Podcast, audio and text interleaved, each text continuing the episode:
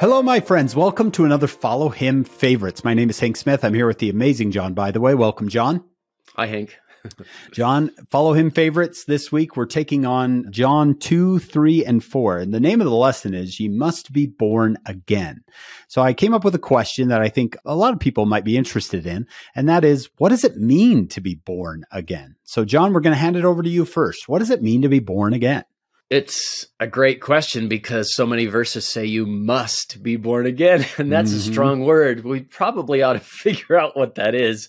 If we must be born again, we probably ought to figure that out. And I think it was Elder D. Todd Christofferson who talked about this, but being born again is a process. Now, being baptized is an event and you can find your certificate and know the day that you were baptized but being born again is more of a process and we see that a lot in alma chapter 5 when alma goes to zarahemla people who are members of the church and says my brethren in the church have ye been born of god and it makes you go wait a minute i thought if they're in the church they've already been baptized which kind of just tells us being born again is a process and that's just staying on the covenant path. And if you get off, you get back on and you keep striving, you keep coming back to the sacrament table and renewing that covenant.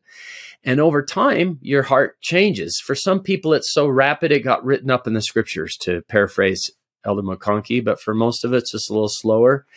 And we start to treasure the things of God more. And instead of saying, I can't do this, we get to a point where, no, I, I don't really don't want to do that. And I think that's kind of evidence that we're being born again. Absolutely. We're changing over time. Brent Top, one of our friends, said this. He said, spiritual rebirth is a continuous process. There is the event of baptism, but the entire rebirth is a continuous process, the fruits of which are peaceful, conscience, joy, desire to do good continually, and an increase of love and spiritual understanding.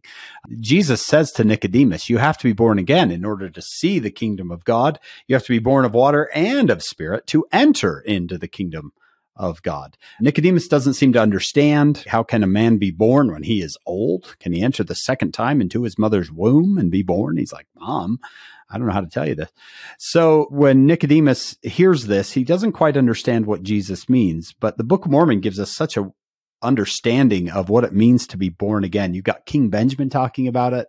Alma the Younger talks about being born again and how it's a mighty change of heart, change of nature. With the Book of Mormon, we can really understand what it means to be born again.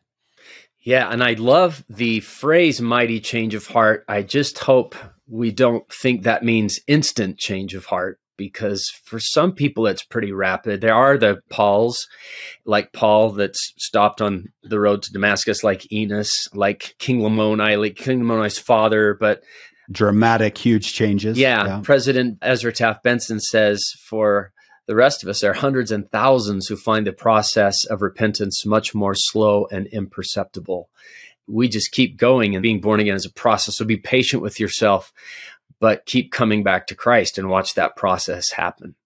Absolutely. We want to thank you for joining us for Follow Him Favorites. We hope you'll join us on our full podcast. It's called Follow Him. You can look it up wherever you get your podcasts. And then we hope you'll join us next week for another Follow Him Favorites.